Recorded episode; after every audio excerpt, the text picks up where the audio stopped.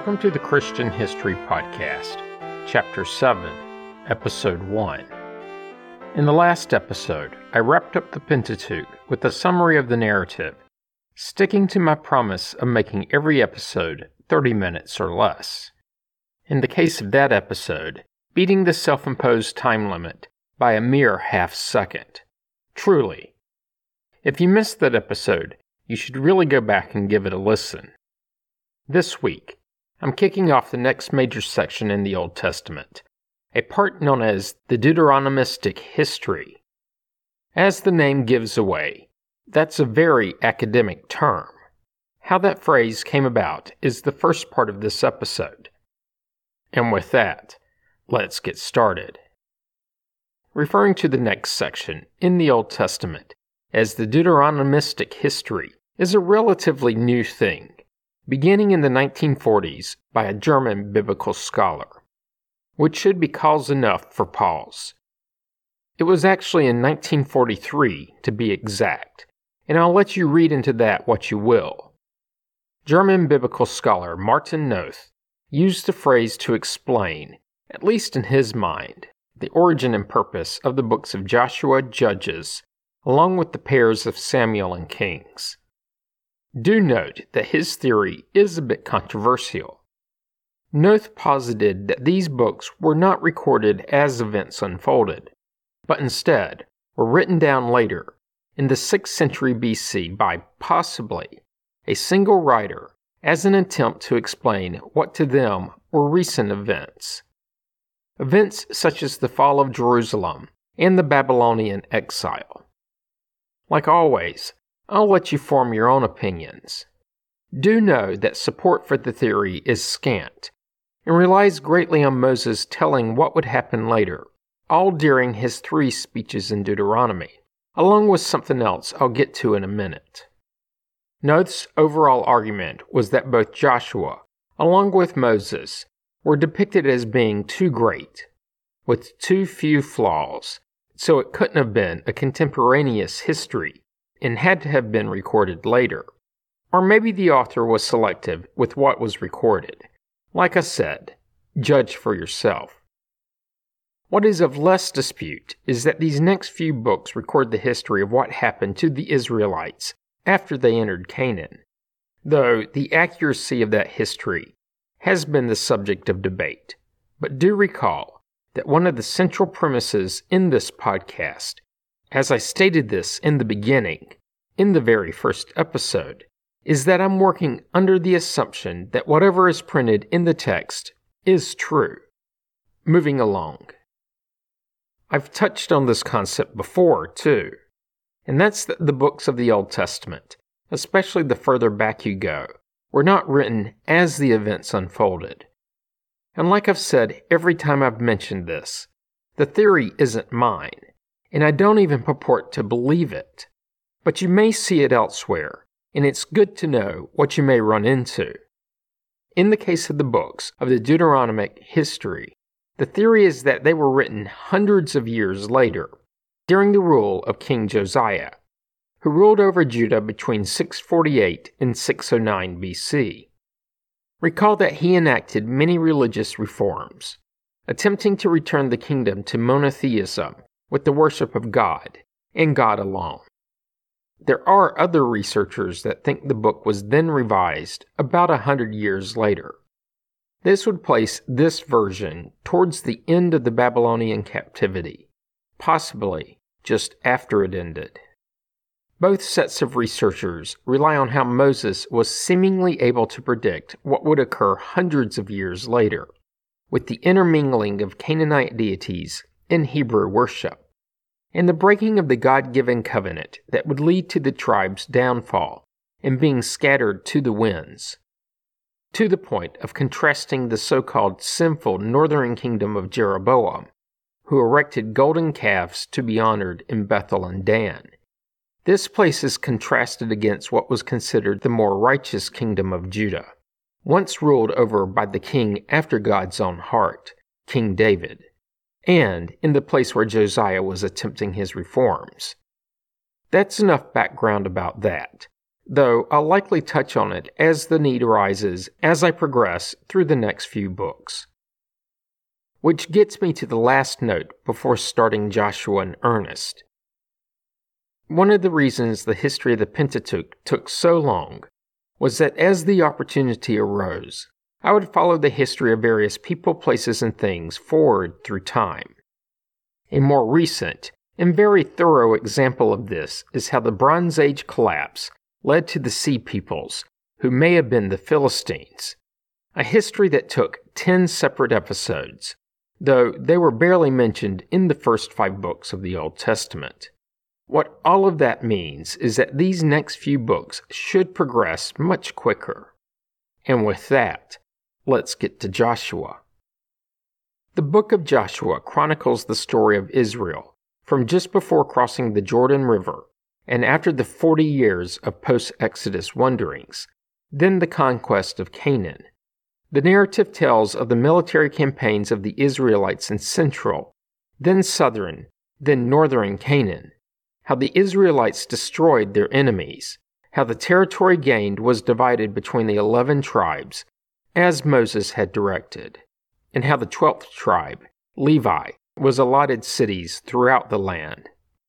In the book, and in addition to the narrative, are a few speeches, following the same writing style that was seen in Deuteronomy. The first speech records God addressing Joshua, giving instruction to the freshly minted leader, telling him what he's to lead the people to do. The second speech is one Joshua gives to the people, very reminiscent of the one Moses gave, though in his own voice. Joshua tells the people that they need to faithfully observe the law handed down by God through Moses. As far as the writing of the book goes, Jewish tradition holds that Joshua wrote it himself. But the later theorizers, like I covered a few minutes ago, think differently. They tend to believe that the first few chapters, the text through chapter 11, were recorded much earlier than the second half of the book. The first part is the history of the conquest. Chapter 12 is essentially a list of everyone conquered by the Israelites. If any part of this book is going to slow me down, it's going to be that. The second half of the book begins with the sentence Now Joshua was old and advanced in years, likely indicating that some time had passed after the conquest. Though, one note, when the Israelites crossed the Jordan, Joshua had to be pushing 60 years old, at least. If you assume he was 20 when he became Moses' assistant, and he was at least that old when he went as a spy into Canaan, then there were 39 or so more years of wandering, so he was getting up there in years. The second part, at least according to them, was written down sometime between the reign of Josiah which began in 640 BC, and the return from the Babylonian exile in 539 BC. The book begins with God addressing Joshua. And while it's become quite frequent for me to paraphrase the text, I continue to be hesitant about paraphrasing God. Like I could make it any better, though I will leave a few things out, where it gets a bit redundant. What God told Joshua was, My servant Moses is dead. Now proceed to cross the Jordan, you and all this people, into the land I am giving to them. Every place that the sole of your foot will tread upon, I have given to you, as I promised Moses. He then gives the rough boundaries of the land, along with mentioning that it included all of the land of the Hittites. No one shall be able to stand against you all the days of your life. As I was with Moses, so I will be with you. I will not fail or forsake you. You shall put this people in possession of the land that I swore to their ancestors to give them. Being careful to act in accordance with all of the law that Moses commanded you. Do not turn from it, so that you may be successful wherever you go. This book of the law shall not depart out of your mouth you shall meditate on it day and night, so that you may be careful to act in accordance with all that is written in it. for then you shall make your way prosperous, and then you shall be successful. I hereby command you be strong and courageous. Do not be frightened or dismayed, for the Lord your God is with you wherever you go. I skipped over a couple of different places where God told Joshua to be strong and courageous. All total, three times, making sure Joshua got the point. Just after this, Joshua addresses the people Prepare your provisions, for in three days you are to cross over the Jordan, to go in and take possession of the land that the Lord your God gives you to possess. He then reminds the tribes of Reuben, Gad, and half the tribe of Manasseh that, though they may already be settled east of the Jordan, that their warriors are expected to cross with the other tribes to seize Canaanite territory. All of the Israelites respond that they will go wherever Joshua sends them. Specifically, they say, All that you have commanded us, we will do, and wherever you send us, we will go. Just as we obeyed Moses in all things, so we will obey you. Only may the Lord your God be with you, as he was with Moses. Whoever rebels against your orders and disobeys your words, whatever you command them, shall be put to death. Only be strong and courageous. If only that were really true, they could have avoided the 39 years of wandering after the spies returned and they refused to enter Canaan. Speaking of spies, that wasn't the only use of spies in the Old Testament. In Joshua 2, Joshua sends two spies to check out Jericho, a city just over the part of the Jordan River where the Israelites will cross. When they get to the city, they find a confederate in a Canaanite woman named Rahab they go to her house and spend the night. The king of Jericho hears that there may be spies in her house and demands that Rahab divulge the men's presence. But she balks, telling the king that she doesn't know where they are. Then we learn that the walled city has a gate that's closed at night, with Rahab telling the king the men left before the gate was closed. She then takes it a bit further urging the king to have his men chase after them, and if they do, they probably will catch the spies. And the king's men set off after them. But it was getting dark, and as soon as they had left the confines of the city, the sun set and the gate was closed behind them. Of course, the pair of Israelite spies hadn't fled, for if they had, we likely wouldn't have been told what transpired with the king. Rahab had them hide on her roof, under stalks of flax.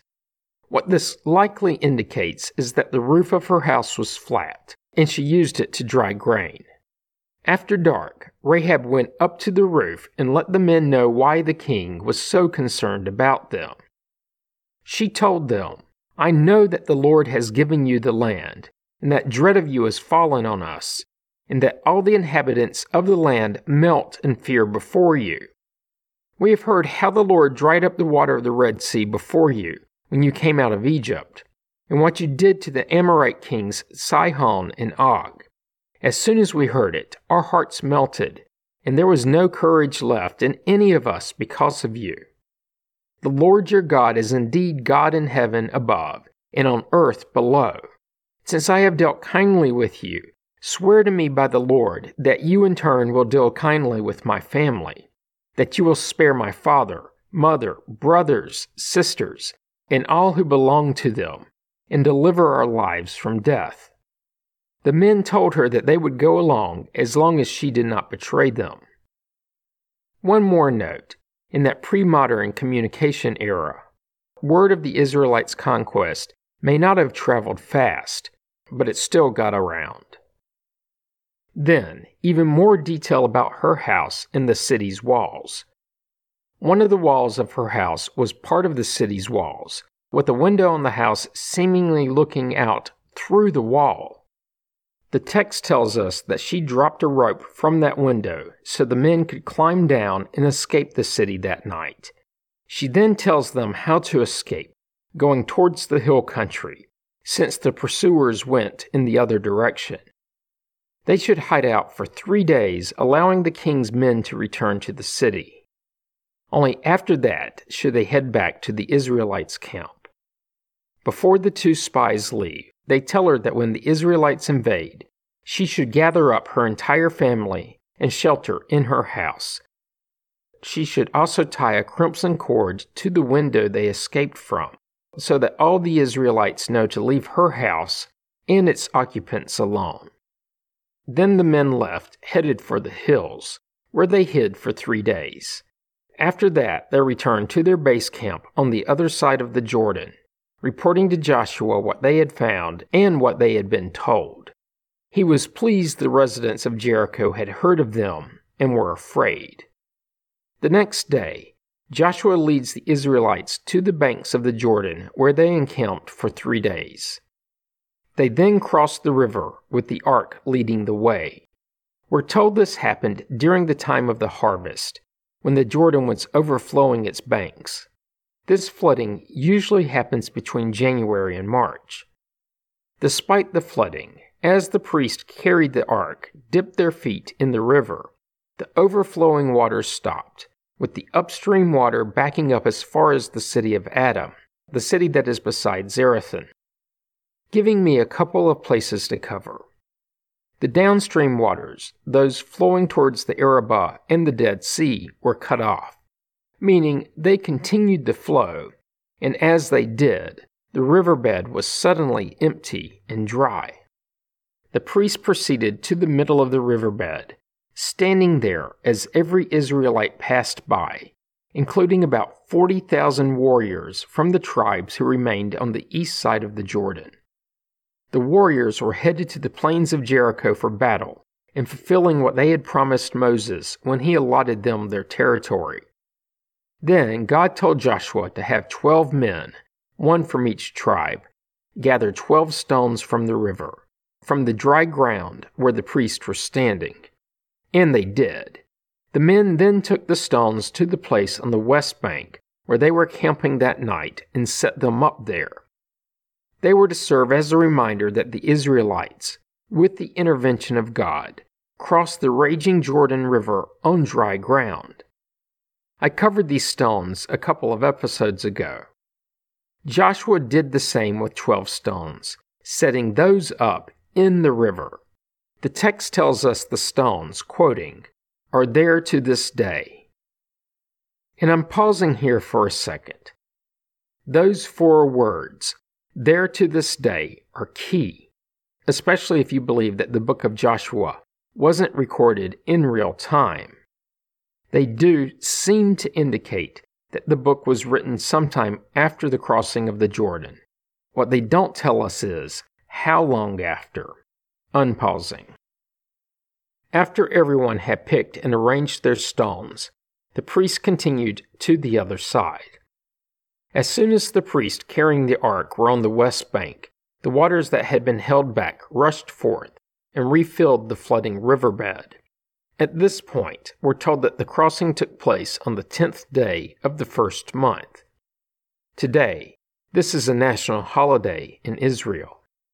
When the ancient Hebrew calendar is compared to our modern Gregorian one, the dates don't line up exactly but the crossing would usually fall in March or April, which would be towards the end of the flood season for the river. All of this gets me to Joshua chapter 5. Soon after they crossed, word spread throughout the land about what had happened, to the point that they were very directly told that all of the kings of the Amorites, which lay to the west of the Jordan, and all of the kings of the Canaanites, who lived by the Mediterranean, when they all heard that God had held back the Jordan so the people could cross, they were afraid and disheartened. God then tells Joshua to make knives from flint and to have all of the males circumcised. We're told this had been done in Egypt, but all of those men had died during the wanderings. The Israelites would remain camped on the west bank of the Jordan, near the city of Jericho, until all of the men healed. The place was renamed Gilgal, because this had been done there, with some researchers thinking the name refers to the circumcision and others to the stones being set up. A few days later, on the 14th of the month, the Israelites celebrated their first Passover in Canaan. On that day, they ate crops from the land, along with unleavened bread and parched grain. And because they had finally made it, the manna stopped. Chapter 5 ends with Joshua having a vision. We're told that once, when he was by Jericho, he looked up and saw a man standing before him with a drawn sword in his hand. Joshua went to him and said, Are you one of us, or one of our adversaries? He replied, Neither, but as commander of the army of the Lord, I now have come. And Joshua fell on his face to the earth and worshipped. And he said to him, What do you command your servant, my lord? The commander of the army said to Joshua, Remove the sandals from your feet, for the place where you stand is holy. And Joshua did so. And that's the chapter. Which gets me to Joshua 6 and the Israelites' first major victory in Canaan. The king of Jericho knew the Israelites were approaching, and as we heard before, he was more than a little concerned, having heard of their prior victories and conquest. So he shut the gate of the city and waited. Then, one of the more told stories of the Israelites' military victories. God tells Joshua he will hand over the city. He just needs to follow some simple instructions. Assemble the troops and make a lap around the city, one per day for six days. He was actually a little more specific, saying, You shall march around the city, all the warriors circling the city once. Thus you shall do for six days with seven priests bearing seven trumpets of ram's horns before the ark. On the seventh day you shall march around the city seven times, the priests blowing the trumpets. When they make a long blast with the ram's horn, as soon as you hear the sound of the trumpet, then all of the people shall shout with a great shout, and the wall of the city will fall down flat, and all the people shall charge straight ahead. Joshua calls the priest and tells them to get the ark, placing it in front, with the soldiers following. And this time, the Israelites did as they were told. All of this leaves me wondering how far it was around the walls of Jericho. I'll get to that in a future episode. Like I said, the people did as they were commanded and made a single lap a day for six days. They arose on the seventh and were given more detailed instructions. They were told to march around the city seven times, and at the seventh time, when the priests blow the trumpets, Joshua said to the people, Shout, for the Lord has given you the city. And the city, and all that is in it, shall be devoted to the Lord for destruction. Only Rahab and all who are with her in her house shall live. The Israelites were told to stay away from all of Jericho's residents' possessions. But for those things made of gold, silver, bronze, and iron, they were to be seized and put into God's treasury, meaning into the tabernacle. As soon as they made the circuits, sounded the horns, and shouted, the wall fell. The people charged in, destroying everything in there, every man and woman, including the children, along with all of the livestock, which were said to be the oxen, sheep, and donkeys, except for Rahab and her family, who were allowed to live with the Israelites. Then they burned the city, leaving nothing standing. And all of the precious metals were taken away, utter destruction, with a curse that followed, laid upon anyone who would try to rebuild the city the Israelites were off to a good start in Canaan, at least at this point. And note that while they wouldn't occupy Jericho, gaining the territory did allow them to spread out, and also served as a buffer between themselves and the enemies that were present on every side. The victory also provides me with a good stopping point for this week's episode. Join me next week when I'll continue pushing through the book of Joshua. You don't want to miss it. Comments and questions can be sent to comments at ChristianHistoryPodcast.com. As always, you can find information about the podcast on the internet at ChristianHistoryPodcast.com. This week, help others to find the podcast by leaving a positive review on iTunes. You can find the Facebook page by searching the phrase Christian History Podcast as three separate words. Once there, be sure to like the page so that it's easier to find later. Finally, if you're enjoying the podcast, subscribe so you get the episodes as soon as they are released and you don't miss out. Thanks for listening and have a great week.